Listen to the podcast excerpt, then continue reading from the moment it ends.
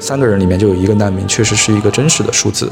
因为那个时候大量的叙利亚人，他们就从叙利亚来到邻国，叙利亚上面是土耳其，左边是黎巴嫩，下面是这个约旦，每个国家都大概是接收了一百到一百五十万的样子。中东的这些国家的接收的数字，其实，嗯，跟欧洲的这些比的话是要大很多的。难民危机最盛的那一年，整个欧洲是接收了一百万人。我在那儿生活了一段时间之后，我觉得其实跟这个社会有亲近感。嗯嗯，我会觉得很多的难民小孩儿，包括这些妇女，她们面对的问题，也是中国社会在面对的，是中国社会很多小城镇、小乡村在面对的问题。当然，我们会说阿拉伯社会的女性权益当然是比中国女性权益还要更低一点。但是，当我们走出中国的这些大城城市，我们去看回你的小城小镇，是不是女孩也是被逼着结婚，早早的结婚生小孩儿？是不是很多女孩也在农村里面遭遇性侵？我觉得它在某一个方面，它就是中国的一个落后乡村的缩影版。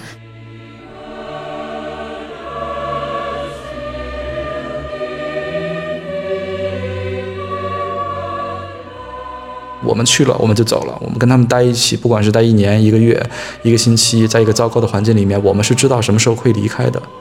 他们是没有办法有这个自由的。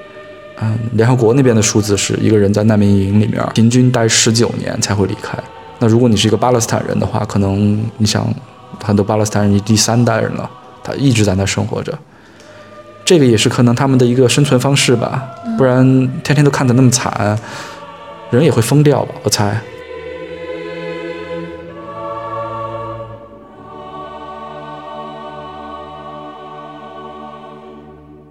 大家好，欢迎收听本期的不合时宜，我是主播若涵。呃，那我现在人其实，在哥本哈根，刚刚从呃贝鲁特，黎巴嫩的贝鲁特回来，刚正好跟。在贝鲁特一起相见的老朋友再聚了，也是不合时宜的老朋友 Michael。然后 Michael 是呃 Common Future 共同未来的创始人，之前也在我们节目当中，应该是去年的世界难民日聊过一些关于难民问题的议题。感觉像前年了。然后 Michael 同事现在也是在瑞典隆德大学担任瓦伦堡访问研究员。对，瓦瓦伦堡研究所的访问研究员，在这边待三个月。刚好跟你隔海相望，每天。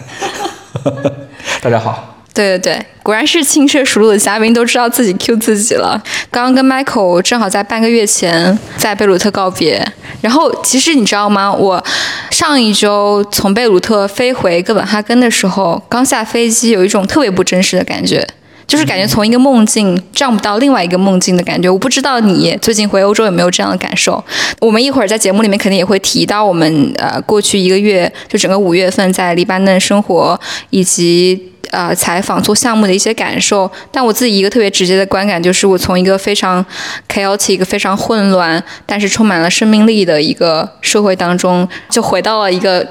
特别干净，特别秩序井然，我完全不需要担心，就是电脑随便丢，然后 书包随便扔就去洗手间的一个社会秩序当中，我觉得其实自己挺不真实的感觉。是，以前就老飞，然后。疫情之前，我飞是一般从中国飞中东到黎巴嫩，在黎巴嫩做完事情以后去欧洲，所以跟现在你的这种感觉一样的，从黎巴嫩一到欧洲就感觉是两个世界。那当时呢，我其实感受最深的应该是说在黎巴嫩，嗯，随便看一个那种古籍，就两三千年，然后什么腓尼基人的四千年，我当时印象最深的就是说，哎呀，这个这个古老的文明现在遇到了这么大的问题，这个像荷兰这种地方，那个时候我经常飞荷兰嘛。就它可能你看到一些楼能有个五六百年历史就了不起了，嗯，但是它历史可能更长，但是大部分的都是比较近代的，所以我就觉得那个那个时候给我最大的感觉就是文明是一个很挺相挺相对的东西，就是很早的时候就欧洲人他跟我讲这种。就我们经常在中国的时候，一些仇目啊，看不起这个中东啊、阿拉伯国家什么的。那欧洲人他就会更加相对一点跟你讲。那再往前走的话，就曾经中世纪的时候，那欧洲是非常黑暗的。倒是那个时候是阿拉伯或者整个伊斯兰是世界这个整个文文明之光那个高潮一样的。就现在看，就我们又从中国来，可能现在又觉得中国是整个这个世界的未来，未来是一个中国的世纪之类的。就对，确确实就这样飞来飞去的，经常给你感觉。呃，挺大的这种反差，而且还挺震惊的，就是这个嗯从中国飞过来比较远一点嘛，怎么着都得转机。你像从黎巴嫩飞欧洲的话，其实直飞就四个小时，对，就隔了一个地中海就过来了，其实是很近的啊。这种这种反差特别大。我这一次我还有一个特别有，就是让我非常印象深的这个反差是，我这次也是从荷兰倒着飞嘛，飞黎巴嫩。当时你已经在那边了，我记得我当时就差点误机了。我这这这么多年这个地，真的是。那天是什么？是荷兰这边因为疫情，飞机场他们那个时候没有没有航班，类似于裁掉了很多人，然后整个机场就完全人手不够，所以我提前了三个小时去。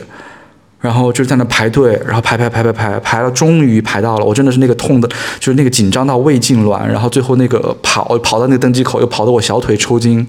然后我下了飞机，看到那个黎巴嫩那么多人就找不到工作，整个这个经济还是一个完全这个还是在大爆炸以后，现在比大爆炸那个时候刚刚刚刚大爆炸完要好一些了，对吧？但是还是那种状态，你就觉得这个，哎呀，这个。我们应该有一种更好的制度，能够让这些找不到工作的人能够来欧洲这种缺人、找不到人工作的地方能够工作，可能，可能这个世界就会好一点儿。对，刚刚一直在聊自己从欧洲飞去黎巴嫩的一些观感。那这期节目其实也跟我整个五月做的这个项目有关系，就是，呃，我们其实录节目的第二天就正好是今年的世界难民日，正好前几天我也给 Michael 分享了一篇报告是。联合国难民署发的一篇，其中标题就挺让人觉得印象深刻的。然后标题就叫做“嗯，全球流离失所人数长达十年持续上升”。然后今年的难民人数应该是占到了全球人数的百分之一，其实这已经是一个相当大比例的数字。而且我们所见的就是乌克兰战争还在继续，未来可能会有越来越多的难民。我感觉未来的世界是一个每个人都需要去思考我们如何解决难民问题的世界。然后，呃，Michael 在的机构共同未来其实就是一个常年致力于，比如说在中国社会提升难民问题意识的一个机构。你们也送很多的，呃，记者、学者到前线去，去见证这些问题，然后通过我们自己的一些技能也好、才华也好，去把这个问题呈现在中文读者的世界当中。嗯，我这一次也是因为 Michael 在这个机构的前线计划，才得以在那边驻地一个月。嗯，你要不要讲一下这个项目的一些一些详情？感谢入涵谢总帮我们打广告，首先，感觉这个广告植入非常的顺畅。义务广告，义务广告。呃，对我们是一个公益机构，然后那个公益机构呢，你呃从简单来说的话，就是希望。中国现在有这么蓬勃的生命力，啊，经济上面还有整个社会上面都有一些可以为全世界做的事情，所以我们是选了难民的这一个点，从一五年、一六年开始一直在做。黎巴嫩这个点呢，也是现在，啊，已经有三四年的这样的一个时间。那之前我们就一直有这个想法，你从一个公益项目的这个角度上来说，应该是把你的捐赠人和受助人距离给拉近一点儿。那拉近一点，这个要完成这个事情的话，大部分的就是通过传播的这些同事，这个像若涵这样的记者来做。那这个是一个原因。另外一个呢，就是嗯，经常跟他们在一起，跟难民们在一起的时候，真是感觉到这些人有很多。让你感动的地方，感你感觉到人性的光辉。我待会儿也想听听若涵她对此的感觉啊。这个跟她每天都跟难民们泡在一起，我去了当地，感觉你已经变成当地人了，就每天在难民。里面一份子是吗？对对对，你已经可以在难民里面带路了。这个这个，所以我们当时有这个想法，就叫做前线计划。这大概的内容就是把国内一些关注这些议题的，或者是还没有关注这些议题，但是对。这种比较弱势群体的这整个的这个话题，对国际的这个话题比较有耕耘的这些记者和学者，用不同的方式把他们带到前线去。但是我们这计划刚开始的时候呢，就遇到疫情，所以若涵其实是我们这计划的第一位驻地记者。终于通过若涵这个把把这个计划给实现了。听听若涵你在那边待了一个月，你你自己的感受呢？我觉得其实去黎巴嫩这一个月的感受是双重的。第一重感受。本身来自于黎巴嫩这个国家，因为这个国家我去的二零二二二年，包括其实共同未来之前也支持过我们节目的另外一位主播王庆，在那边做一些观察呀和记录，嗯，所以跟我们渊源也还是挺深的。我觉得黎巴嫩这个国家现在 跟不合时宜有一些奇怪的、奇妙的绑定关系啊。我觉得首先就是我的冲击来自于这个国家给我的感受。我去的时间节点恰好是在经济危机发生了好几年之后，经济危机基本上就一九年、二零年开始崩溃，整个银行业系统崩溃之后，随之而来的又是大爆炸。我去的这一年已经是稍稍恢复了一点点，但是比如说你在港口还是能够看到那个储备粮仓库裸露出来的非常丑陋的伤疤。我觉得其实。那对我来说是一个隐喻，就像这个国家它暴露在世人面前的种种创伤和问题一样，它好像就是通过这个储备粮仓的这个巨大的伤疤给世人看，我们就已经是这样子的了的一个状态，所以还是挺还是挺让人觉得触目惊心的。第二个当然就是自己生活啊实际的一些方面，是你在欧洲或者在中国很难感受到的，比如说呃一天要经历好多次停电，对吧？我记得在那个黎巴嫩的那个哈姆区，是距离海边比较近的一个一个区域，然后这个是被当地人认为是他们夜生活的一个聚集区嘛。我记得有一天晚上跟朋友在那边喝酒，突然凌晨十二点钟的时候，整个酒吧街突然噌的一下，那个电力系统就停掉了，电力、音乐全部都停掉了，那种感觉就像是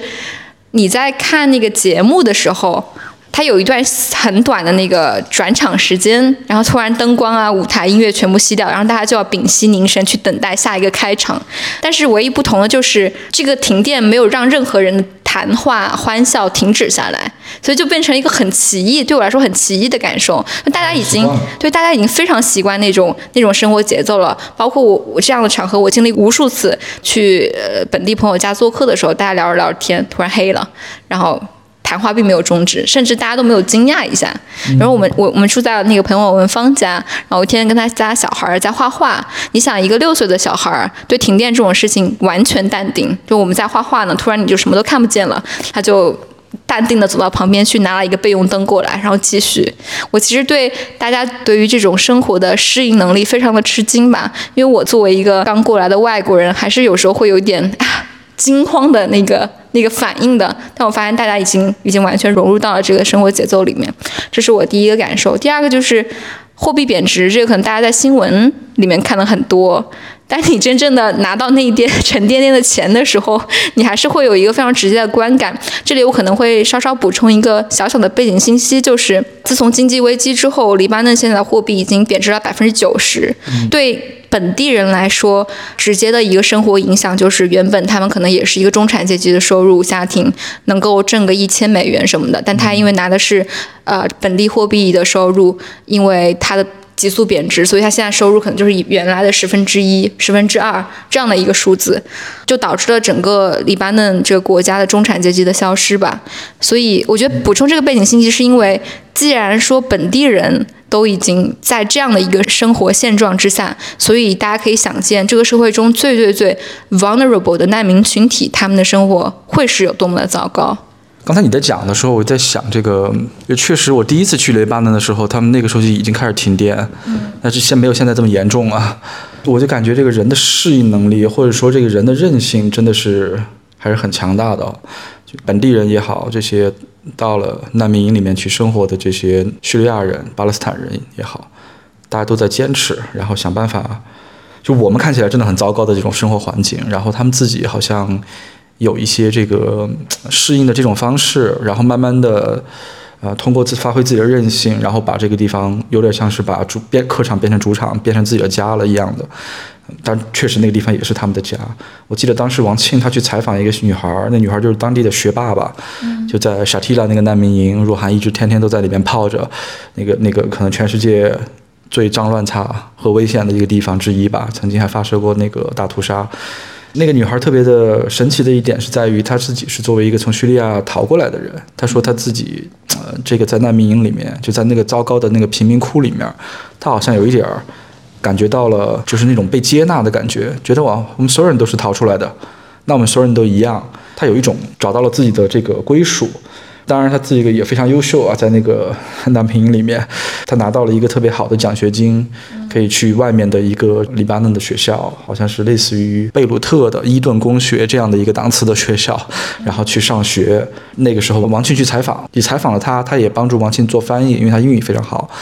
也是就是刚才你讲的，就是停电。嗯我们采访的时候，这个整个就是只能有外面的灯光。然后王庆采访，整个的这个这个画面，我现在都记得很清楚，就一个墙上一个特别小的窗，然后灯光照进来，然后看到王庆跟他两个人在对话，很，唉，怎么讲，很有感触吧？当地人的这种生活状态，包括这个逃过来的这些叙利亚人和一直在那边生活的巴勒斯坦人。刚刚那个 Michael 提到了就是沙提兰难民营，我觉得可以讲一下我们这一次主要去的两个难民营的一些基本信息。然后他们同时其实也是在一直在跟 Common Future 合作，就我们在做资助的两个机构。嗯、刚刚提到，其实这个阿萨玛机构是在贝鲁特城南的一个最大的难民营，叫做。呃，沙提拉就刚刚提到那个中文名夏蒂拉难民营，这里面的一个所谓的支持十四岁到二十四岁的小孩的呃教育，其实就是初中教育的一个机构。它同时还有一个独立运营的社会企业，叫做 Asama Studio。然后这个 studio 呢，是有很多的叙利亚女人。呃，尤其是中年一点的女人，她们在这边做一些手工刺绣的工艺品，比如说小的书签，然后钱包、手袋，或者是衣服这样子的手工艺品，然后通过去售卖这些手工艺品来获得一些微薄的收入。因为就像我刚刚提到的一样，在黎巴嫩经济崩溃之后。货币贬值的非常厉害，所以如果你是通过赚了一磅的话，那你以前可能收入还不错，现在就相当于 nothing。同时，很多的生活用品或基本的电力需求这样子的服务的费用也变得非常非常的高。比如说，我在那个 Asama Studio 里面认识的一个绣娘，呃，Isra，她今年才十四岁嘛，她家庭每个月需要为电力支付的开支就是五十美元。然后，同时她租的这个房子本身的价格也是五十美元。可能我们现在自己想想，好像一百美元不算太多，但可能各位想想，现在黎巴嫩全国的最低工资标准是五十美元，所以就是说，一个难民他们生活在那样贫穷的条件之下，他还要为此为这样的生活状况去负担一百美元的这样的一个基本的生活开支。那这个我们还没有算上。他们每天要购买的基本的食物啊、水啊这些东西，因为其实比如说在丹麦，你水就直接在那个水泵里接着喝就行，但是在沙提拉难民营里面的水是非常不干净的，所以他们甚至连水这么基本的生活物资都是需要购买的。我稍微补充一下，刚才若涵讲她的这个生活成本是至少一百美金，因为那个女孩比较年轻，可能他们家现在就生活成本比较低。我们之前做就家访的这些人，一般生活成本是两百五十美金这样的一个呃这个范围，因为他们是一直生活在这些地方的难民。他刚来的时候，联合国难民署可能还给他有一些最简单的这种救助，到后来就已经没有了，所以就只能是靠自己挣钱。那若涵刚才大家跟大家比喻了一下，假设他挣了五十美金，最低工资可能是一百美金，这是什么概念呢？就比如说放在现在欧洲，可能荷兰或者是丹麦或者是瑞典，最低工资大概是两千欧元，那就意味着他每个月他的开销是四千欧元，就因为你的开销是最低工资的两倍，这个对他们来说是个非常沉重的这样的一个负担。如果你一家人最基本的这个开销可能是两百美金左右，这个听起来对于我们一个很小的数字，两百美金乘以六乘以七，也就是一千四、一千五嘛。这个在中国一顿大城市，大城市吃一顿饭，可能几个朋友就要差不多这么多钱了。这个对于他们来说就是一个挺大的数字的，因为他们又没有办法去其他地方工作，所以想办法挣钱，想办法能够维持生存。尤其是对于这个难民这样一个弱势群体里面的再弱势的这些女性，就变成了一个非常有意义的事情，或者是非常怎么讲至关重要的、紧要的这样的一个事情。如果能够有一些钱，他自己生活的，不管是在家庭里面，还是在整个的这个社会里面，都会更加的有尊严一点儿，更加有韧性，不容易受到这些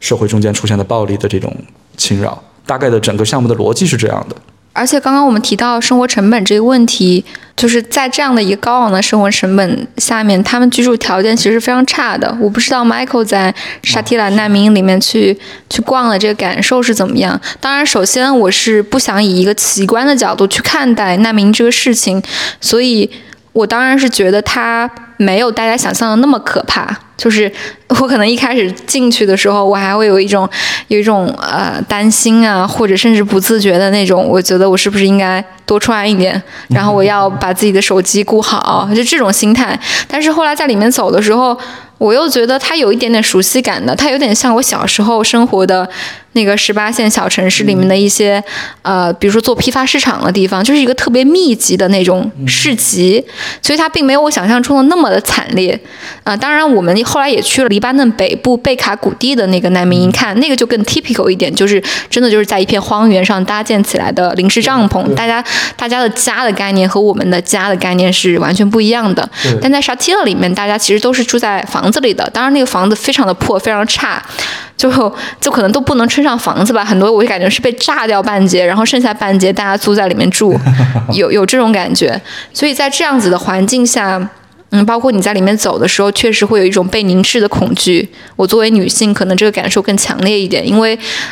一个大背景就是黎巴嫩现在失业率也很高，连本地人的失业率都高达百分之五六十。那更何况这些没有合法文件可以正常进入工作市场的呃本地的男性啊，或者是就是所有成年人吧，都其实都挺难找到工作的。所以街上有很多游手好闲的人，嗯，他们游手好闲来干嘛呢？就是要不是在街上可能制造一些 tension，然后动不动就打起来了，要么就是盯着路人看，然后你是一个外国的这样的一个面孔，大家当然就很好奇了。所以其实那种那。这种恐惧我还是在难民里有的，但我与此同时也能感受到，你作为一个生活在里面的女性，你遭遇的境遇可能也不会很好。我们去采访贝卡那个难民的机构创始人 Nadia 的时候，他就说，其实性侵、暴力这些事件在难民营里面都是一种都是一种常态嘛。这也是为什么我们合作的这个机构 Asama Project，他们致力于为更多的女性提供一个安全的空间，他们可以在这边找心理医生，诉说他们的。创痛，他们可以正常的接受教育，就不管你的家庭、你的街道是怎样一个暴力现状，但你至少来了学校，你可以安全的去表达自己，可以去安全的学习知识。阿萨玛 Studio 也是这样一个一个氛围，我感觉，因为你进去了之后就发现。大家还是说说笑笑的，整个氛围是很友好的。我在跟这些绣娘聊天的时候，虽然我们语言不通啊，就经常有一点点，呃，手舞足蹈、鸡同鸭讲的感觉，但是你能感觉到他们对你的那种友善，以及他们在这里真的很开心。很多人跟我解释说他们为什么喜欢这里的理由，给我的答案都很简单，就说因为所有人都很好，因为。呃，朱汉娜那个负责人像妈妈一样，她教我做这些针线活，然后最后还能给我一点钱。我们听起来就觉得这理由好简单，能不能说的更复杂一点啊？对吧？就有没有一些结构性的东西在后面？但后来我想了一下，对他们来说就是这么简单的理由，因为这个环境就是这么难。他们回家之后，可能就是一个被霸凌的状态，可能就是一个要需要不断承担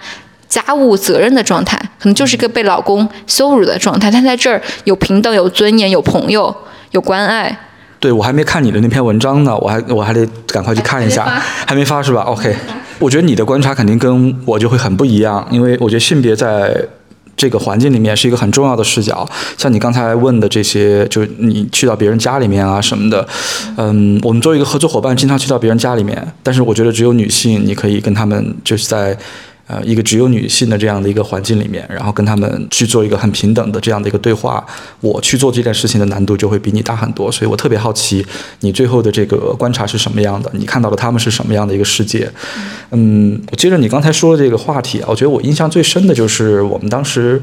嗯，你也在那儿吗？那天就是那个机构，我们合作这个机构有个开放日，那个机构的创始人他说过一句话，他用英语说的，我翻译成中文大概意思就是说，大家要知道这些学生也好，或者是这些受益人也好，他们是一个不停的被这个世界所抛弃，或者是说这个世界遗忘的这样的一个角色。他用的词英语叫 failed，怎么讲呢？Their country failed them，他们自己的国家抛弃了他们。Their hosting country 就是黎巴嫩。接受他们这个国家 failed them，没有给他们提供足够多的支持。经常他们的家庭 failed them，有一些家庭里面，不管是刚才若涵说的暴力啊，或者是这个家庭里面很多各种各样的事情。然后有的时候他们甚至去接受一些联合国或者其他 NGO 的这种帮助，这些 NGO 或者其他的啊联合国这种大的国际组织也是在 failed 他们，就是就是用一下他们又抛弃他们了。画面看起来很好，但这些人他们自己是需要有一种安全感，需要一种被认可的。我觉得我们都有，我们都需要。这个项目，就是绣娘这个项目，或者是说他们到那个地方，就是到了一个中心，有一个嗯相对看起来比较有秩序的、比较平和的这个环境，就是在给他们创造这样一个安全的这种空间，就是 safe space，让他们好像有一点像从现实生活中间抽离一下，就可能一个星期就只能抽离那么几个小时，去做一点事儿，挣点钱，能够让自己的生活更好一点点。刚才你提到这个纳迪亚，我觉得他自己也是一个非常有意思的人物。他自己本身是个巴勒斯坦难民，在那生活一辈子，但他就觉得这些叙利亚人里面有很多人很有才华，但是每天你就看到他们在那个难民营里面就只能这么待着，所以他就把这些人接出来，去做他的那些青年的这些赋能的这些项目了。就这些人他们互相帮助，然后在一个比较糟糕的环境里面，让你看到很多希望。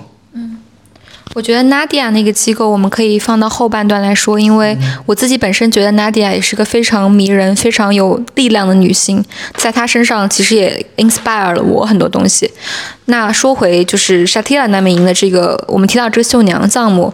也是我这一次去这个项目的一个小小的初衷，就是把他们的故事带到中国。这个节目发出来的时候，应该稿子已经发出来了，大家可以到。WSJ 呃中文版的公众号上去关注一下，同未来的公众号肯定也会转载，欢迎大家来看啊！对对对，然后欢迎大家，也欢迎大家提意见。当然，我觉得在这次稿件中有非常非常多的遗憾，这个可以晚一点再说。嗯。但我想 Q 一下，是我们在这次绣娘项目中中，其实我们也参与了一些支持，包括我们订购了很多呃不合时宜和共同未来共同联名的采购了一些这些叙利亚女人们在呃 Sama Studio 里面制作的很多手工书签，她们非常非常的漂亮。首先，本身她们就花了很多时间一针一线的缝上去，然后第二个是也为中国其实设计了一些图案。中间有一个那个黄绿色的竖线，我觉得特别好看。它就是有一点那种中国传统图腾的感觉，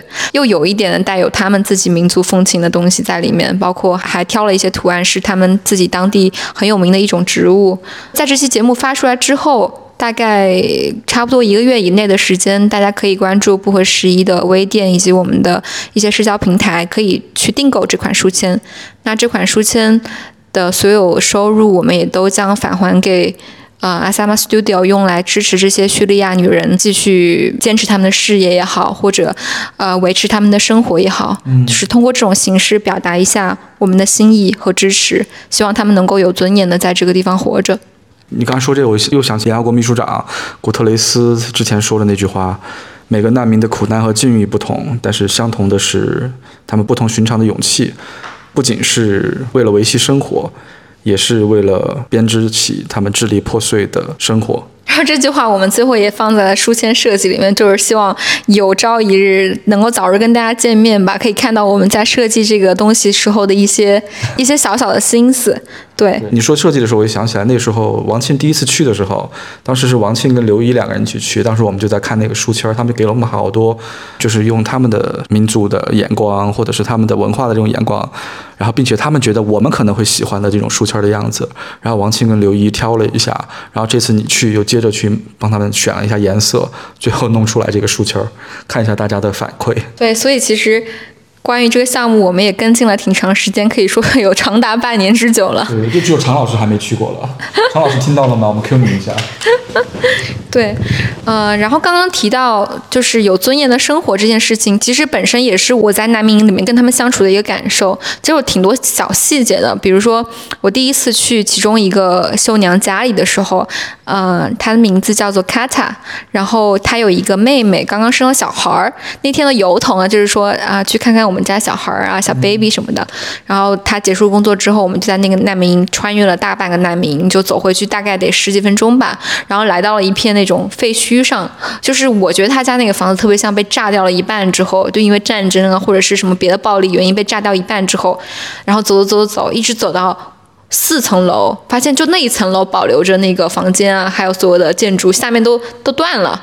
然后还剩下一个楼梯。OK，所以所以所以就挺挺在沙提拉里面，在沙提拉里面，所以挺神奇的。所以那栋楼就他们一家人在住着，我也不知道他们是租下来了，还是就是找了一个地方，就是就是 occupy 下来了。但我觉得大概率就是就是租的。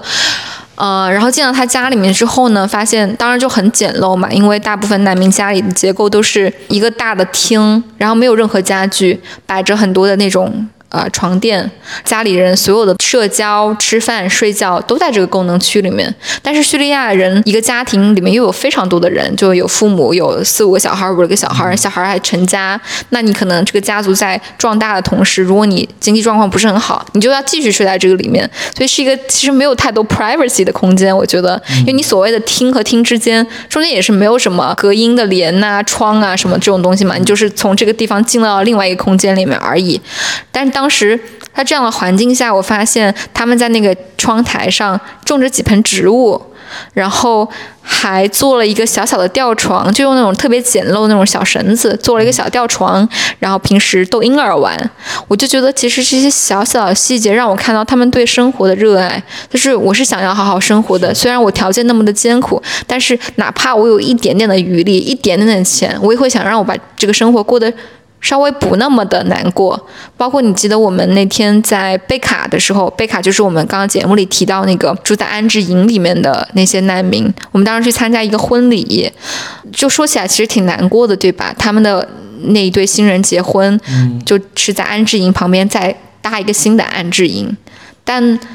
我就记得当时去的时候，那个家里的老爷爷就是那个男孩的爸爸，他特别激动的带我们去看新人的新房。嗯，他也不会说英语，他就跟我们比划说你们喜不喜欢这个新房。然后我看到那个新房里面就是有布置过的，是装了一些那种 shining shining 的彩灯，还有那些呃 shining shining 的装饰的。虽然一天就只有一个小时有电，但是灯是要装上的。对，虽然看起来就在我们的眼光里可能是有点点廉价的，但是你能感觉到他是在想想要好好生活的，想要给生活想尽办法创造一些新的希望和快乐。对，对你说这个，我就没我经常因为国内做项目的时候，大家就希望有画面感嘛，他就经常看，哎，这些人看起来没那么惨啊，就他，然后我跟他们在一起的时候，我也在观察他们，就经常随时男生他会带一个这个发胶，一块钱两块钱的那种。他只要在你面前站着，他就想办法把衣服穿的比较好一点，头发收拾的比较好一点。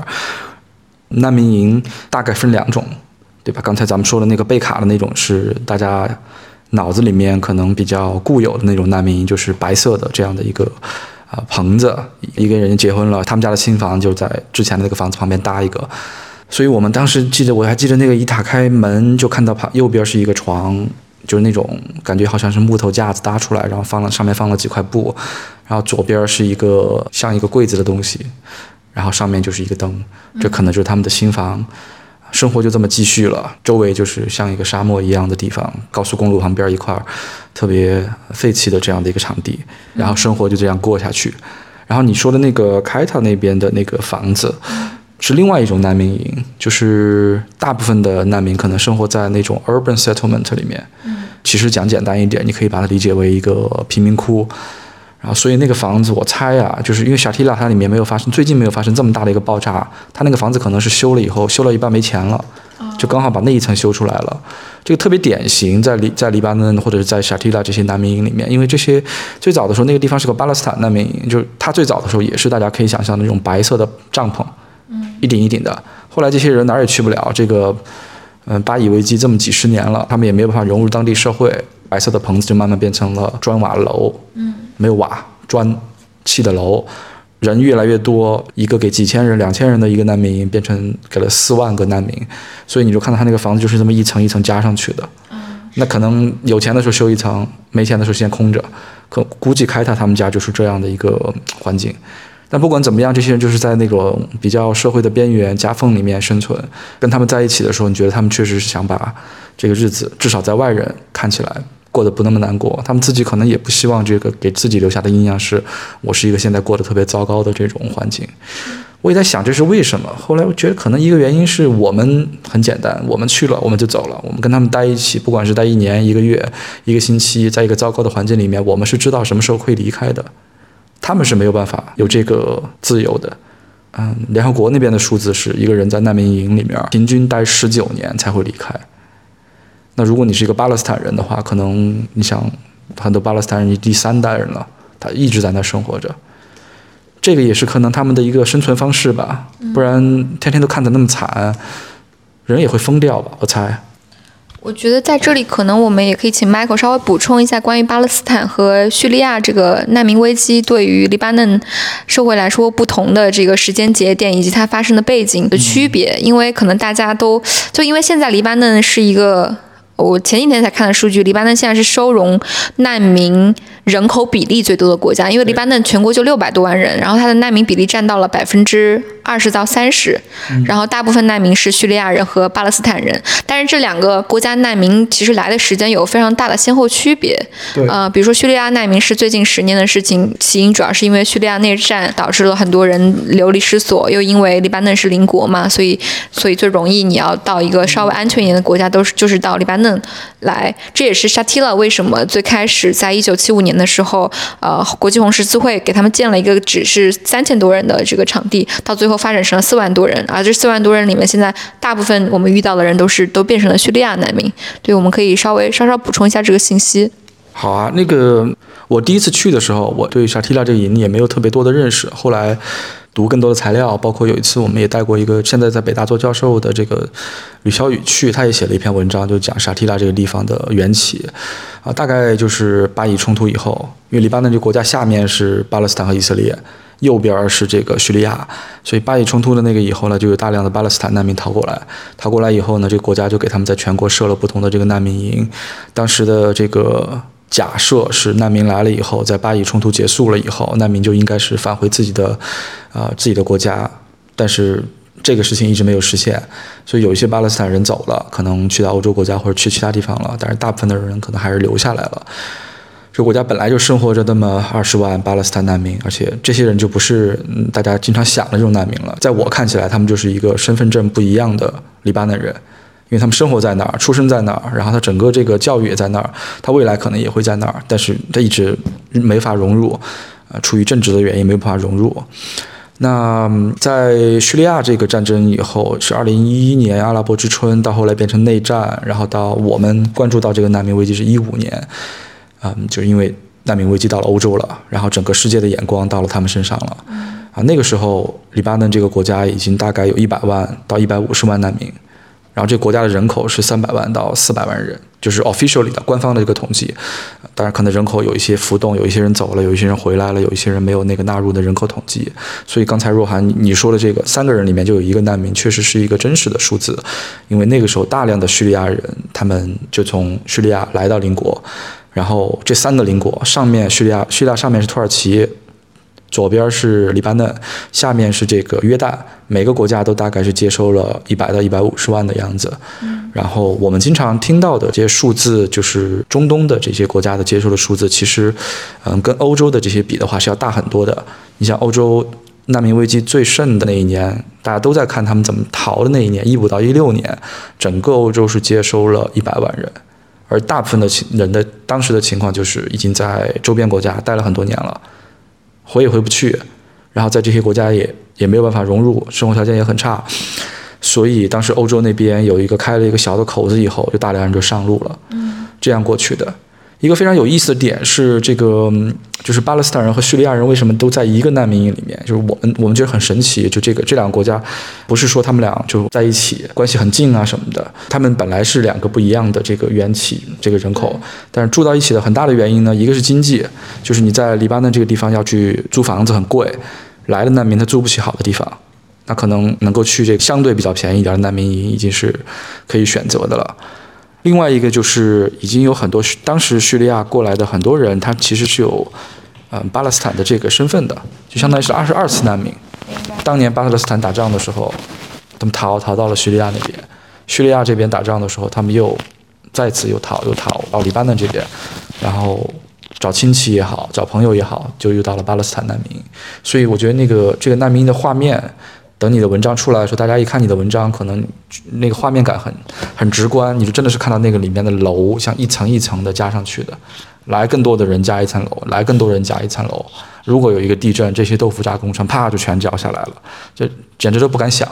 而且还有一个观感，就是跟那个楼房一层一层加码的这个密集感相似的，就是他们那个难民里面的很多电网，就是对交错复杂的那个电线网络。这个观感是我跟在贝鲁特城其他地方看到还是不太一样的。对，这个这个也是一个嗯，很大程度上反映了难民的生态，因为难民的这个状态就是三不管。这个黎巴嫩这边也是说，行，难民你们这儿自己管自己。巴勒斯坦这个难民里面有自己的这个生态，有一部分人是。跟着这个哈马斯这边有一部分人是跟着这个法塔赫这边，然后每每一个都有自己的这个国。首先难民已经是国中之国了，然后国中国之国，再后再再有一个三国，所以每个人都有一片自己的领地，然后这些电线就反映了这样的一个状态：谁的领地谁说了算，然后电线从哪儿牵到哪儿，然后加上本身大家又没有什么多的资源，所以你就看到那个电线不停的一个地方到另外一个地方，电线网线水。这些所有东西在一起，非常可怕的是，今年你去的时候刚好夏天嘛，地中海气候，夏天不下雨，冬天的时候下雨，经常那些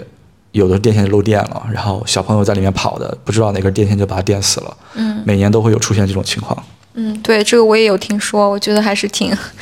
挺直观、挺形象的，不走在那个下面，因为我之前也知道可能会被电死，所以我就特别担心你出问题，你知道吗？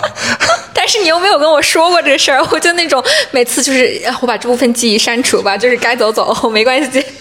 但是他们那儿就经常漏水，就你哪怕不下雨，但是也经常有个水坑啊，或者从楼上滴水下来什么的。是是，水和电这种在在就中国和在欧洲生活比较长的时间，至少在中国大城市，这个你是感觉不到这种东西的，就是这种基本设施，如果它没有的话，对人的这个生活是有多大的影响的？就你看到这些楼很糟糕，这是一个方面，但是楼里面的这些这些设施可能更糟糕。我有一次就是一不小心。他们已经跟我说过了，难民营里面的自来水你不要去碰，只能去冲冲水下水道，因为那是海水弄过来的。我有一次忘了，就特别热嘛，然后就啪用那个水一洗脸，然后当时很多那个又出了汗，脸上有个伤疤，然后那个海水洗脸的那个味道真的是此生难忘。水他们那边至少有三个，一个是自来水里面跑的这种海水，然后一个是那种稍微可以做菜的那种淡水，就比如说雨水接下来的，还有一个就是你必须得去买那种桶装饮用水来喝。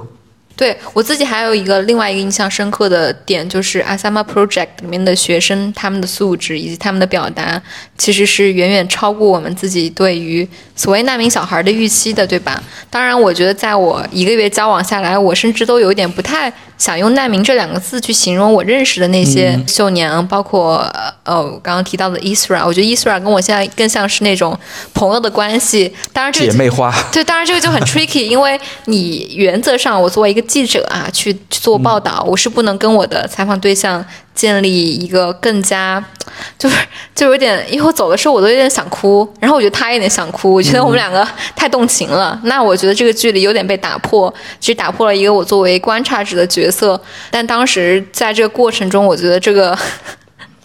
这个是可以通过我职业素养来控制的，但。Somehow 我又觉得我有点代入，因为很多人可能会反问我们说：“哎，你们两个中国人跑去黎巴嫩做什么？难民问题，就一些好事之人不是总是会这么杠嘛？就是中国还有这么多问题没有解决呢。”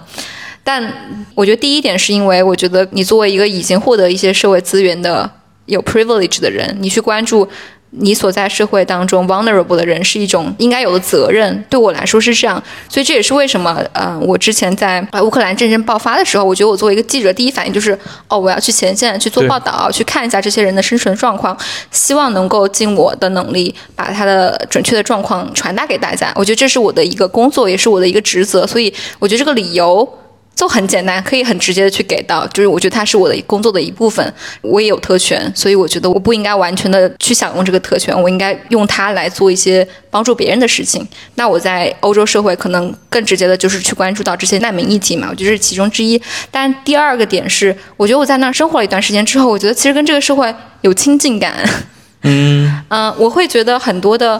很多的难民小孩儿，包括这些妇女，他们面对的问题，也是中国社会在面对的，是中国社会很多小城镇、小乡村在面对的问题。当然，我们会说阿拉伯社会的女性权益当然是比中国女性权益还要更低一点。但是，当我们走出中国的这些大的城市，对吧？一线城市，我们去看回你的小城小镇，是不是女孩也是被逼着结婚，早早的结婚生小孩儿？是不是很多女孩也在农村里面遭遇性侵？我觉得他在某一个方面，他就是中国的一个落后乡村的缩影版，所以有时候我是能够代入，是能够共情他们的女性的处境的，因为这样的处境就发生在一个受教育程度不是很高、经济水平完全不发展的一一个小的社区里面，或者一个小的村庄里面，但他们那种求生的意志以及那种生活当中的乐观又很感染我。比如说，我们刚刚聊到难民，其实。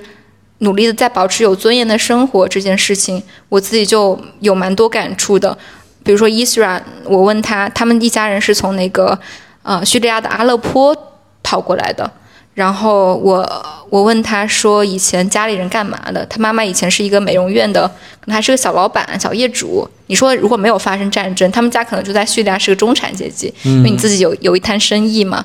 然后他跟我回忆说，他以前在叙利亚的房间，他说是粉红色的。那我都可以想象一个小女孩儿，然后父母给你给你做了一个小房间，然后还给你刷上了粉红色的墙漆。我觉得这些这些细节都让我觉得她原本就是一个跟我应该有一样生活环境的小女孩儿，但是她因为这么多的变故，她掉入了社会的底层。但我因为幸运没有经历这些变故，我没有在我的成长过程中遭遇过就是非常严重的这个性别伤害。我的家人没有因为我是个女孩就不让我求学，不让我受教育。但是我是因为有很多幸运，所以变成了今天的我。她是因为有很多不幸，所以她从以前的也可以住粉色房间的小女孩，变成了今天住在难民营的小女孩。所以我其实是在这个过程中还是有挺多代入感的。我觉得你刚才听你讲，我都觉得很很 amazing，因为我自己作为男性嘛，可能有的时候有这种性别盲点。我我这个跟他们在一起这个交谈的时候，就 cover 不到你刚才说的这些地方。包括以前在中国做一些像事情啊什么的，我都没有意识到这些。可能我们的身份有很多不同的叠加，嗯，有一些身份是这个，比如宗教，有一些身份是政治的，就是哪个国家呀，逃难啊什么的。但是有一些身份是共通的，比如说你刚才讲的这个性别的这个身份，我也是最近才有另外一个朋友跟我分享，我才知道哦，就是他跟我讲，就是他以前在中国一个机构工作的时候。他那个嗯，老板非常的有一点不尊重他吧，他去讲自己的这个小的时候特别痛苦的这些经历，在家里面这个考上大学了，家里面不想让他上大学，想让他养弟弟上大学，嗯，包括他们村儿里面当时那个手机的信号不好，他要出到村口才能跟别人打这个电话这些事情什么的，但是他他作为一个女孩比较年轻的这种员工去跟一个男性的老板去讲这个故事的时候，他就说这个这个老板老板就不认可，就不可能。广东怎么还有这种地方啊？还有这种事情发生？对你刚才在讲的时候，就伊斯拉这个故事也是让我觉得，可能我们也有很多身份可以共通的这种地方。你可能发现的是性别这样的一个身份，对于我来说，我每次跟他们在一起的时候，我也会发现我们在路上的这种感觉，因为我到处在跑，现在生活在另外一个国家，跟他们也有一点点类似的地方，就是可能我我更共情的一个点是作为一个 migrant，一个迁徙者，一个。在路上的人，一个移民这样的一个身份，跟他们有很多共情的地方。觉得，就我们都会有一种挣扎，故乡到底在哪里？对，身份问题。对，就是你你你你每次介绍的时候，你我介绍介绍半天啊，我这个 Chinese 没对没错，但是我现在生活在欧洲，然后别人就哦行，那我知道为什么你现在可以在 Corona 这种情况之下跑到瑞典来，在这边去做访问学者了，因为他知道现在中国的情况可能是那边的人出不来，这个每次去介绍的时候介绍一大堆，可能他们也需要这样去介绍，就他要跟别人介绍啊，我家乡在叙利亚那里，然后我现在在黎巴嫩是个什么样的状态，然后未来在哪里？大家都说不清楚，在路上的这种感觉，漂移的这种感觉，迁徙的这种感觉，是我跟他们最有共情的一个地方。对，这个我也是有共情感的。我们在黎巴嫩其实也聊过这个话题，就是关于身份认认同的话题。后来我也把这个问题抛给了很多我的采访对象，其中就是就包括那个阿萨玛的创始人之一麦卡。嗯，这里稍微简单的介绍一下麦卡的背景吧，因为我觉得她也是个很 amazing 的女人，对吧？对，也是 Michael 多年的朋友啊，其实算是。嗯，她是一个德国人，然后后来去了英国开一家出版社，大概开了十一年。去英国是为什么吗？对，我这个是也是我觉得她她她她做事情成功的一个地方，就是她有很强的执着。他最早去英国是为了学阿拉伯语。嗯，那个时候德国在他年轻的时候还没有很好的阿拉伯语系或者阿拉伯语教程，所以他去学英国的学阿拉伯语，后来才去开始做他的这些出版商的这些事情。啊，但他为什么那么想学阿拉伯语呢？当时？哎，这个倒是他没有跟我讲，哎，他可能对异域的文化感兴趣吧。嗯，明白明白。反正麦麦卡就是个挺 amazing 的人，他当时就跟我说，为什么他会这么关注难民议题，是因为他在成长过程中也曾经是一位难民。呃，当年是因为那个二战结束之后，普鲁士东普鲁士王国。就分裂了嘛，然后他们家是从现在波兰的境地直接 flee 到呃现在的西德，然后重新被安置，当然就是被安置在一个所谓叫离丹麦很近的地方，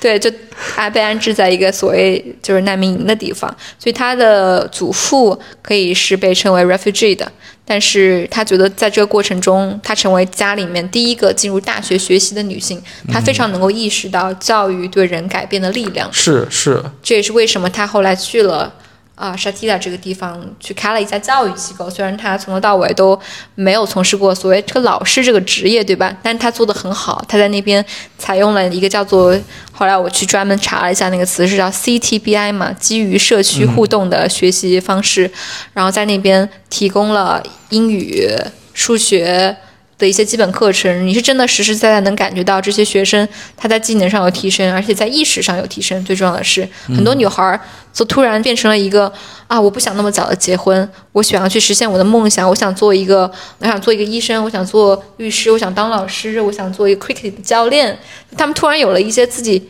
关于他们自己本身想做的事情的这个愿景，其实这个事情对我来说震动是很大的，因为你好像出去问一些小朋友，他们以后想干嘛，大家说我想去读书，是个很正常的事情。但是在难民营里面，尤其是伊斯兰社会当中，一个女性她突然有了自己的自我意识觉醒，我觉得这个好难得，因为在跟他们打交道之前，很多的伊斯兰妇女的命运就是。尤其是你家里经济还不太好，他们的命运就是像何以为家那样子，不停的生，不断的生，命运就是生完这个小孩再生下一个小孩。很多女孩我们在贝鲁特遇到的那个女的，她也是这么说嘛，这个就是什么，就类似于什么天启一样的，就她觉得这个是神给她赐予的角色，就这个有很多有很多叠加呀，综合的因素在里面。对，我觉得麦卡这个最让我佩服的一点就是他把。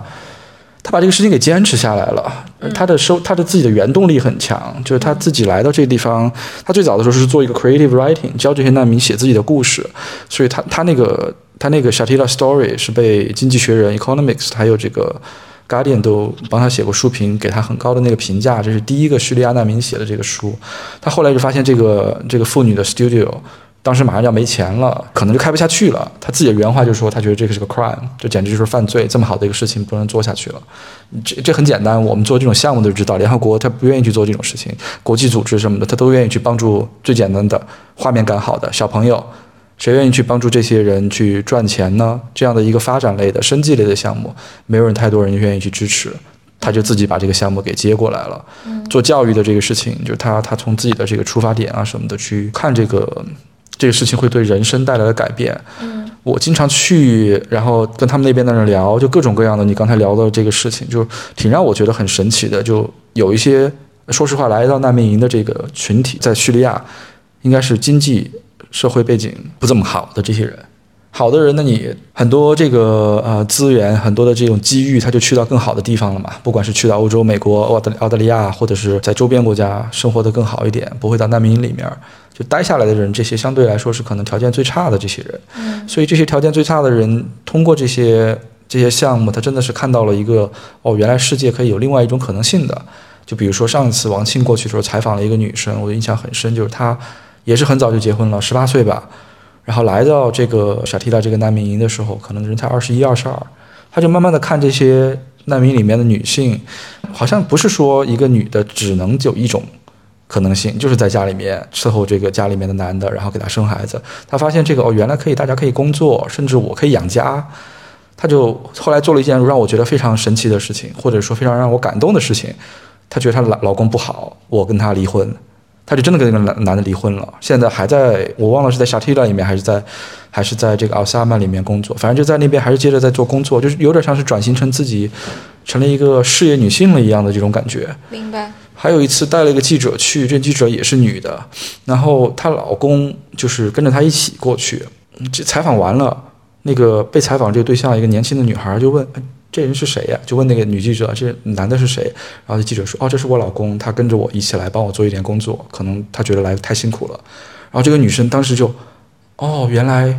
原来老公是可以支持老婆的事业的。就这个事情对他来说，就是好像亮了一样的。他后来就跟我们那个记者，他就说：“嗯，我以后也想找一个这种老公，他能够支持我的事业。”就我觉得可能可能这种项目的嗯，更多你你说你帮到他，确实帮到他一点点，但更多的我觉得是可能给他的生活开开了一个不同的窗口，对，让他看到了一个不一样的世界。是对于我们来说也是嘛，我们之前。我不知道你这次第一次去黎巴嫩的感觉啊！以前我没去过中东之前，出出差不停的出差之前，对中东的这个想象和我现在看到的黎巴嫩、中东的这个想象，包括当地的人的这个想象，是完全不一样的。通过这个打开了一个这个窗口，我就看到了他们，这个可能才是一个这个项目或者是整个做这个机构最嗯有价值的这种事情吧，带给我们一种思维的改变。我觉得他们在不断的跟外面的人交互的过程中，确实也。会稍稍的重新思考一下自己的生活方式，因为很多都是习惯的力量或传统的力量嘛，就是所有人 对所有人都都默认觉得说啊，我的姐姐她们都在生小孩，在十八岁的时候结婚生小孩，那我是不是也要 follow 这个传统？否则我就是这个社群里的异类。他们发现其实外面还有更多异类的时候，大家就就能够有一种共振嘛。所以我老是我老是在那边就是跟 Isra 打引号的洗脑，就说。虽然我知道你可能未来也要结婚，但是一定要找一个支持你的、支持你工作的、尊重你的老公来结婚。然后他就经常，就是非常懵懂的，就是说，哦，好的，就是，那他可能也不太知道支持你是什么意思。但你比如说你你刚刚说的那对朋友，他们以一个非常亲力亲为的方式展现在他们面前的时候，他们可能就有更直观的感受。那大家现代的这个亲密关系是是可以这样交互的。嗯，然后说回他刚刚那个身份问题啊，就是麦卡后来他也跟我说，他自己现在其实有英国的国籍，也有德国的国籍，他可以在世界上任何地方飞行。对于他来说，或对于像我们这些有 document 的人来说，是一种特权。相相相比起这些叙利亚的难民小孩儿，因为他们可能就是一辈子都离不开这个难民。我们刚刚录节目前还在讨论这个问题，他们不仅仅是没有办法离开黎巴嫩这个国家，他们只能返回叙利亚。除此之外，他们不能去到其他国家，因为没有任何的呃证件或者是护照。嗯，同时，他们可能一生当中大部分时间，如果你不离开这个难民，抽中联合国那个难民签，到下一个国家去安置的话，那可能就是一辈子百分之八十时间都待在 Chatila 这样一个方圆多少公里、十公里的小范围之内。肯定没那么大。嗯，我感觉还挺大的。你走路都一天就走那么一圈儿。对对对，是，那可能就方圆五公里这个这个地方吧，因为。我后来意识到，我我在走之前一周，我叫伊斯 a 和他的一些朋友到海边去散步嘛，因为平时他们也没有这个机会。当时他们自己又特别想去，我就说我又不是很放心，因为也挺人多也挺杂的，我就说我带你们去。然后那天是伊斯 a 第一次去逛那个黎巴嫩所谓游客最游客景点那个巴黎大道的海边，鸽子崖那块是吧？对对对。然后他七岁的时候来到黎巴嫩，今年十四岁了，也就是说。七年间，他从来没有没怎么出过沙提拉那个小小的空间里面，就我当时听着还是觉得，还是觉得有点伤心的。但后来最后我们就有一个对话，又让我特别能够共情，就能够有一种两个异乡人在这个地方相遇，在处境上又能够有一点点共情的一个对话，就是当时他他跟我说，他们家人在考虑返回叙利亚这件事情，因为。家里的房子其实还没有被炸毁，然后有些家人现在也生活在那边。那比起你在自己国家做一个，就是要重建自己的生活，相比可能还是比在黎巴嫩在一个异国当一个底层难民的这个境遇要好一点点，因为毕竟那是自己的家嘛。然后他就问我说：“接下来要去哪？”我就说：“我要回丹麦。”就很困惑，他就说：“你不是来中国？你不是来自中国吗？怎么不回中国？”我就说。我好像很难跟你解释，你只能回自己的国家，但我除了自己国家哪儿都能去的这个状况，我觉得有点复杂。这个背后所有的一切，但他们似乎又是有一些关联的，所以，所以我当时就觉得这个对话很微妙。但是我觉得就印证了你刚刚说的那个，我们在这个坐标上有一些其实是有一些共振的。你说在这个时代，我们是不是也是某个意义上的另外一种难民？嗯。我还记得有一天有两个小孩儿，当时你让他们，这个他们想出去玩，你让他们赶快回家，那个事儿是怎么回事来着？哦，就是啊，就是那天我们去看那个 Creaky，Creaky 是阿萨玛这个机构他们给学生提供的体育课程嘛。然后那天正好是他们的比赛，后来我们不是送这几个小孩一起回难民营吗？啊、他们在半路上就说想要去鸽子岩那边。说要自己去哦鸽子岩那边、啊，说让我们送他们去鸽子岩那边，但那鸽子岩其实离 Shatila 是有大概五公里的距离，我就非常担心他们怎么回来这件事情，因为我觉得他们可能也没有打车钱，小孩也还没有成年，我我是有点担心这件事情的。你有没有 document？万一路上遇到了要找茬的人，你就你其实很难解释清楚。这个也是他们生活中间我觉得最尴尬的一个地方，或者最最让人难受的一个地方吧，是还是那个社会给他们传递的信息，不管是你刚才说的伊斯拉，在那边生活了七年，就连这个城市可能走路也就四十分钟的一个著名旅游景点都没去过，因为这个整个社会给他传递的信号是，你是不被欢迎的，或者说你是来这儿制造麻烦的，你是需要被别人解决的一个负担。所以他们宁愿就在这个地方待着了，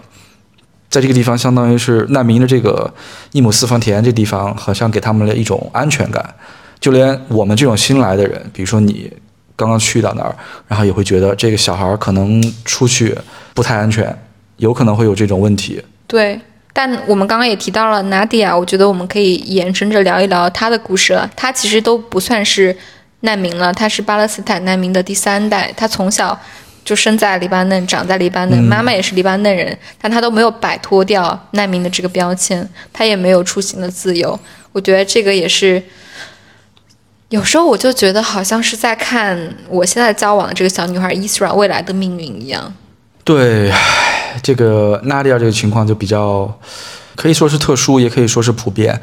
为什么他爸是巴勒斯坦难民，他爷爷是巴勒斯坦难民？然后黎巴嫩那边的这个整个的这个法律是只能继承父亲的国籍，不能继承母亲的。虽然他母亲是黎巴嫩人，所以他他的身份还是一个巴勒斯坦人，hence 巴勒斯坦难民，只能生活在那地方。然后他现在也没有这个护照啊这种东西，现在有的东西叫做一个 travel document，其实是黎巴嫩当局给他的一个长得像护照，但是完全不能够被当成护照用的一个东西，啊、就是叫旅行证件。他他一直出生在那儿，然后我们有的时候也问他嘛，就是巴勒斯坦对他来说就是自己首先从来去不了，然后那个地方是什么样的情况什么，他跟我们获取信况的获取信息的这个渠道差不多，看新闻。有一些这个 Facebook 啊什么的这些 social media 能够看到那边的情况，所以他对那个地方的这个认同感肯定是没有他的父辈或者是祖辈那么高的。下来的时候，他也会跟我们说，他说这个我确实是巴勒斯坦人，我也支持巴勒斯坦人的这个斗争，但是你说让我回到巴勒斯坦嘛，好像我没有这个诉求。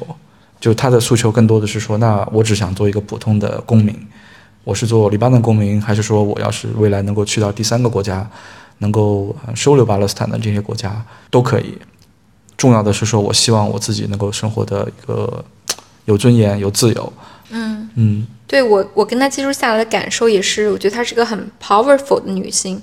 包括当时他在呃纳迪亚自己是有一个机构的，在贝卡那边叫做 Lighthouse Initiative，同时也是也是共同未来长期资助和支持的一家一家公益机构。他们做的就是青少年赋能嘛，主要就这个课程大家听起来都会觉得非常的神奇，他们提供的是影视。制作和戏剧课，大家觉得这个在欧美世界都好 fancy 的课程啊，但是他们就是在一个非常贫穷的难民营的环境中给大家提供，而且你如果真的去看他们做出来的那些电影作品或者是排演的戏剧，你会非常非常的惊讶。因为真的相当相当专业，就你一开始跟我说他们在做这课的时候，我当时脑子里想就是，哦，那应该就是利用这个戏剧手段来治疗一下 traumatize。当然，它首先的用意也是因为他们生活的环境，他们经历的这些战、战争阴影、性侵的阴影太重了，所以你当你把抽身出来去想象另外一个人的故事，去扮演另外一个人的时候，可能这个。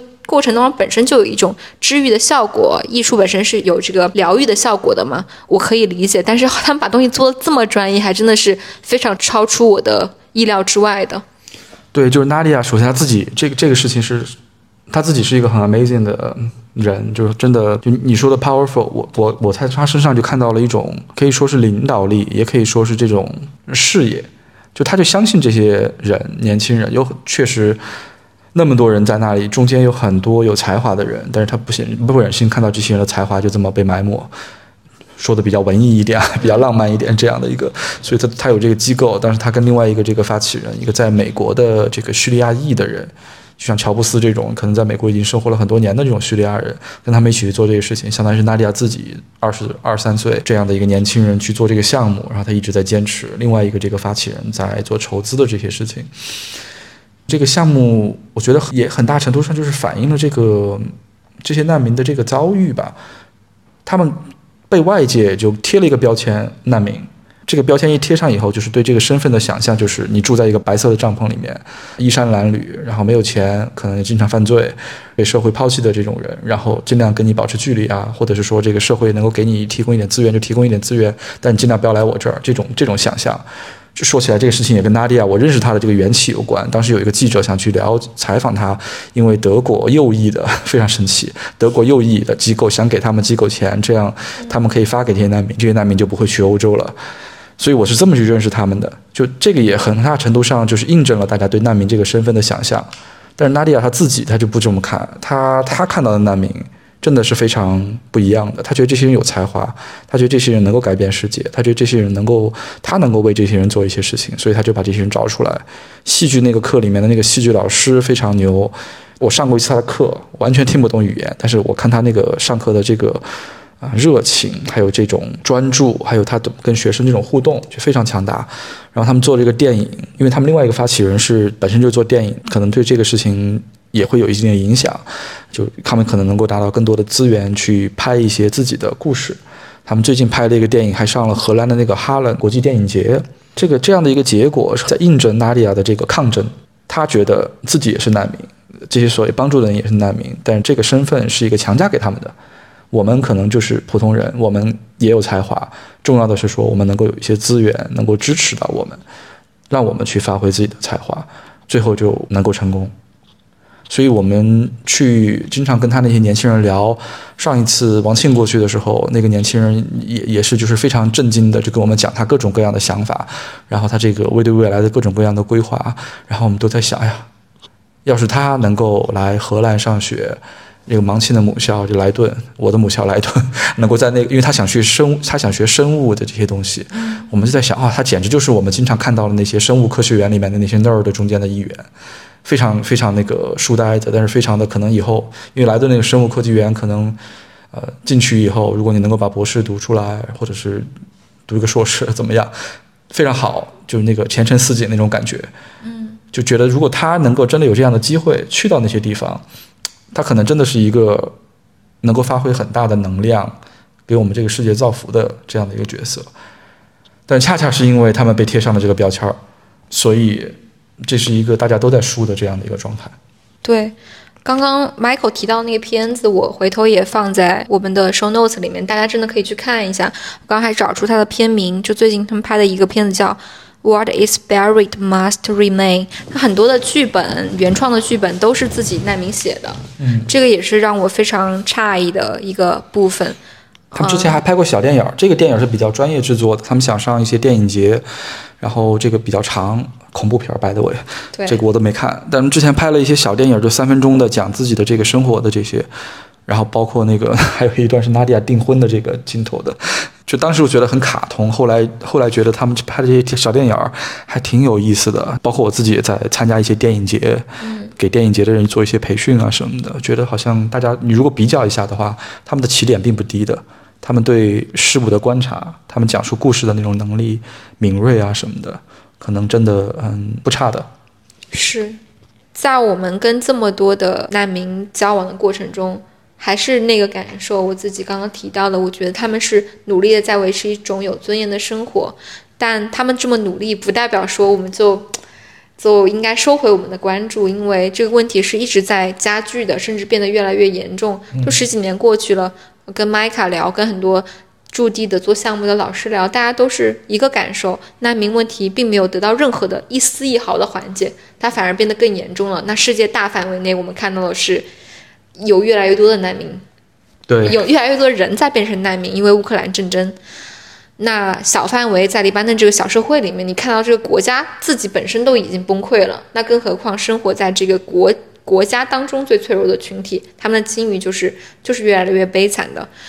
而且他们有很多结构性的困境，不能够不能够改变命运的一些困境，比如刚刚我们提到的教育问题。Isra 他是一个很聪明的小孩，其实因为阿萨玛他们给给学生提供十个等级的课程，他现在他现在其实已经上到了等级八，所以就是说他再读两年，他就可以完成所有的学业。然后我就很我就我就开始思考说，那你结束了学业之后做什么呢？他说：“那我可能很大概率是没有办法申请这里的高中的，因为很多公立高中你都是得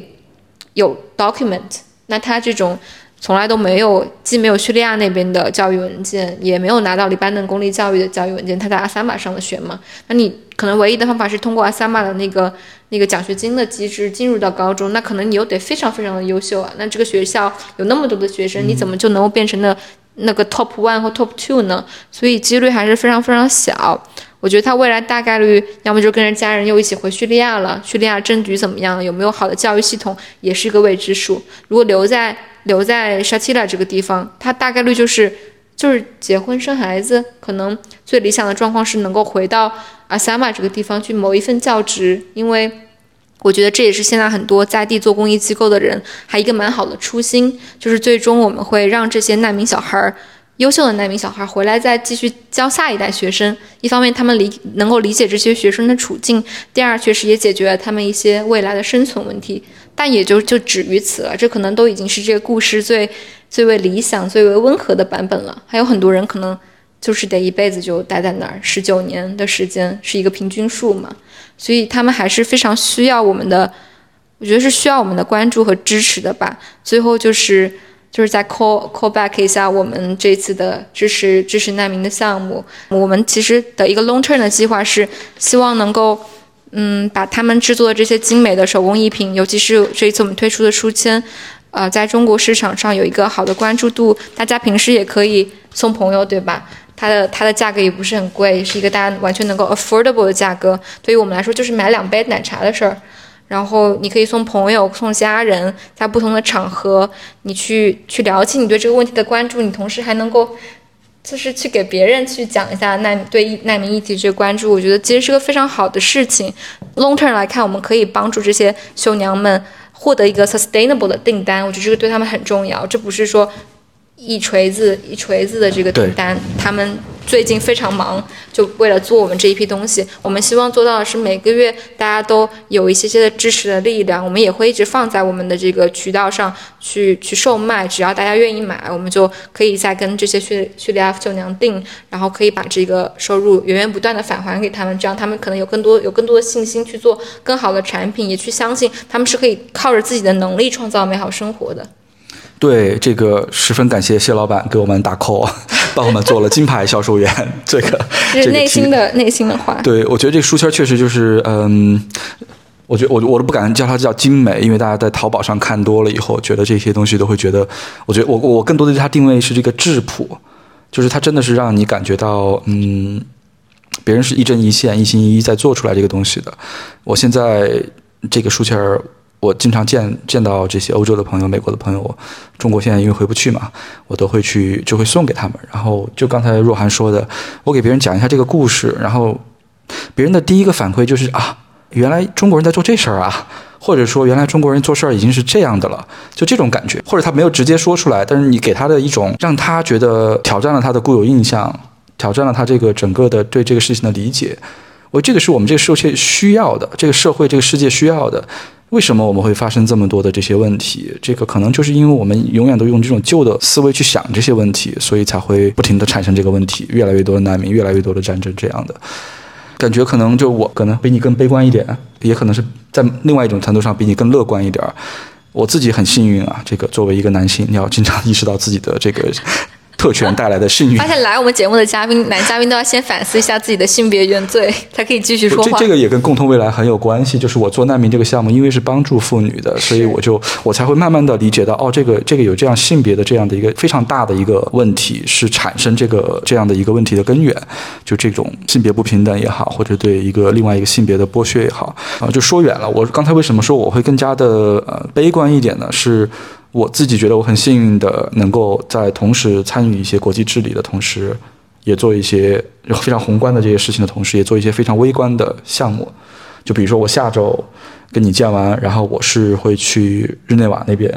去参加这个今年的联合国有关的这个研究的这样的一个大会。就每一年在不同的地方，今年在日内瓦，我已经连续接着去参加了。然后每一年我也会参加各种各样的这种国际治理的这种会，包括前段时间那个今年三月份的时候在多哈参加那个多哈论坛，那个当时乌克兰危机刚刚爆发出来，大家也在讨论难民这个事情。就在同时用宏观的这种角度去看这个事情，然后再在微观做这个项目的时候，你就会发现，就为什么我刚才说的这个悲观的这个地方就出现了。你会发现这个世界就是有这么大的鸿沟。这些能够做决定的人，他们做决定的方式和在微观的这个视这个角度上面，我看到了这些实际生活的人，他们有很大的没有办法互相理解，或者说做决定的时候考量的完全不一样。这个是一个嗯。若涵不停的讲的结构性的这种问题，所以我感觉是说我自己可能这辈子没有这么大的能力能够解决这样一个宏大的问题了，我就只能是说能做一点做一点。你可以的，你不是要参加国际大会吗？参加国际大会去解决结构性问题，回到黎巴嫩解决实际问题。对，我去 Q 一下他们，我说这个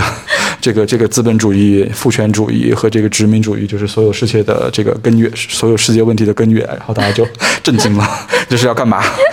嗯，但但是我觉得我的这个乐观的一点就是在于，可能做微观的这种项目，真的是让我们看到了希望。不管是刚才我跟若涵说的，我其实啊有性别的这个视角。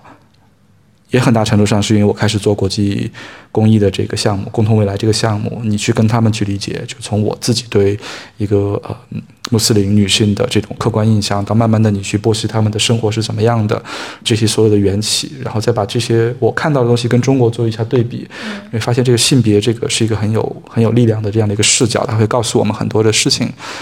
所以在做这个微观的项目的这个过程中间，我自己是充满了希望的。我觉得我是学到了很多，然后也通过这个项目，能够让更多的人去参与到这个这个事情中间来。不管是说你理解了一下，看到了一下更多的世界。用知识武装自己，有的人是成为了行动者，比如说我们的阅卷人若涵啊、王鑫啊，都是我们的阅卷人，那采取了行动，或者是购买了书签儿，或者是未来甚至跟着我们项目一起去到黎巴嫩那边，因为我们时常有给我们的资助人和我们合作的记者这种去前线的这种机会嘛。十月份就会再有一批人过去，就你可能也会慢慢的就变成一个行动者，就是在这种微观的这个项目的这个过程中间，你会发现到力量，同时。也让我更深刻地理解了一个非常有哲理性的一句话啊，就已经有很多人说过这句话了。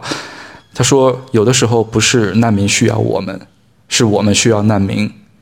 嗯，为什么呢？他说的意思就是说，你通过难民跟他们一起在一起的时候，你会发现哦，原来人性可以这么的美好，这么的强大。就又回到联合国秘书长的那句话，就每个难民的苦难和境遇不同，相同的是他们不同寻常的勇气。跟他们在一起，你会发现哦，原来我也可以做到更好。我觉得在这个过程中间，我就又找到了一些希望。嗯，虽然是挺鸡汤的，但是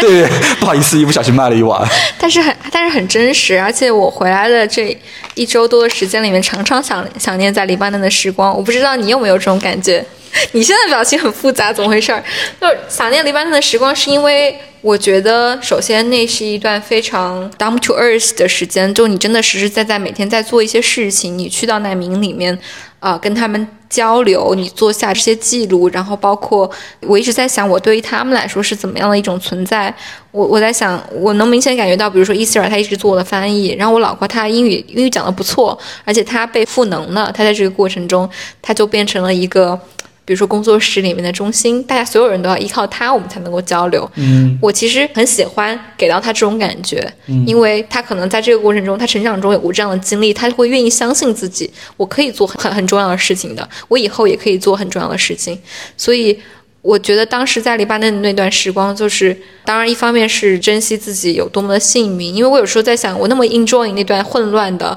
经常停电，然后横穿马路的时候非常担心，随时担心被车撞死，因为黎巴嫩是一个没有红绿灯的国家，然后垃圾满天飞，我们还每天走在街上乐呵乐呵的。我觉得也源自我的特权，因为我知道我随时能够飞离这个地方，如果我待待不下去了，或者是我知道它涉及到我的一些生存发展需求了，我就可以走。所以有时候我也为自己的这种想法感到有一点点羞耻，但是作为一个讲故事的人，我还是得非常非常，呃，真诚的承认它是一个非常神奇、非常美好的、美好的国度。对，在那边就是创作灵感迸发。特别好，我刚才那个表情复杂也是因为这个原因。我觉得，我觉得一个是我作为 我作为项目的这个负责人，有的时候我就非常担心若涵在那边的情况，但是另外一个我觉得好像他过得挺好的呀，就是这个。我就是有一本事，在哪儿都过得挺好的。对，就是 当自己家 过。对对，当然你说这个也是我的感觉，就是我就觉得黎巴嫩就是我在中东的老家。我每次回去也好，就下飞机我就觉得啊，我回家了，这儿有朋友，这有我认识的人，这个社会怎么运作我知道。然后嗯，我能够在这个地方发挥一些自己的能量，然后也让更多的人理解这个地方，就有一种自豪感，对这个这片土地，对这个地方的人，那种有一点像自己的家乡的那种自豪感。嗯，好的，反正最后就是大家可以多多关注一下“共同未来”这个公众号。你刚刚提到那些项目信息，我想之后也会在这边公公布。所以，如果我们听众当中有对于黎巴嫩对于这个项目感兴趣的，可以多多留意一下。我们还是有非常多有才华的，未来可能投身于这个国际事业当中的有志青年，请相信我们不会是一个的组织。谢谢若涵，一下对我的工作压力好大呀，要经常的这个做好传播工作。好的，好的，那今天我们就先聊到这儿。好，好，谢谢，谢谢若涵。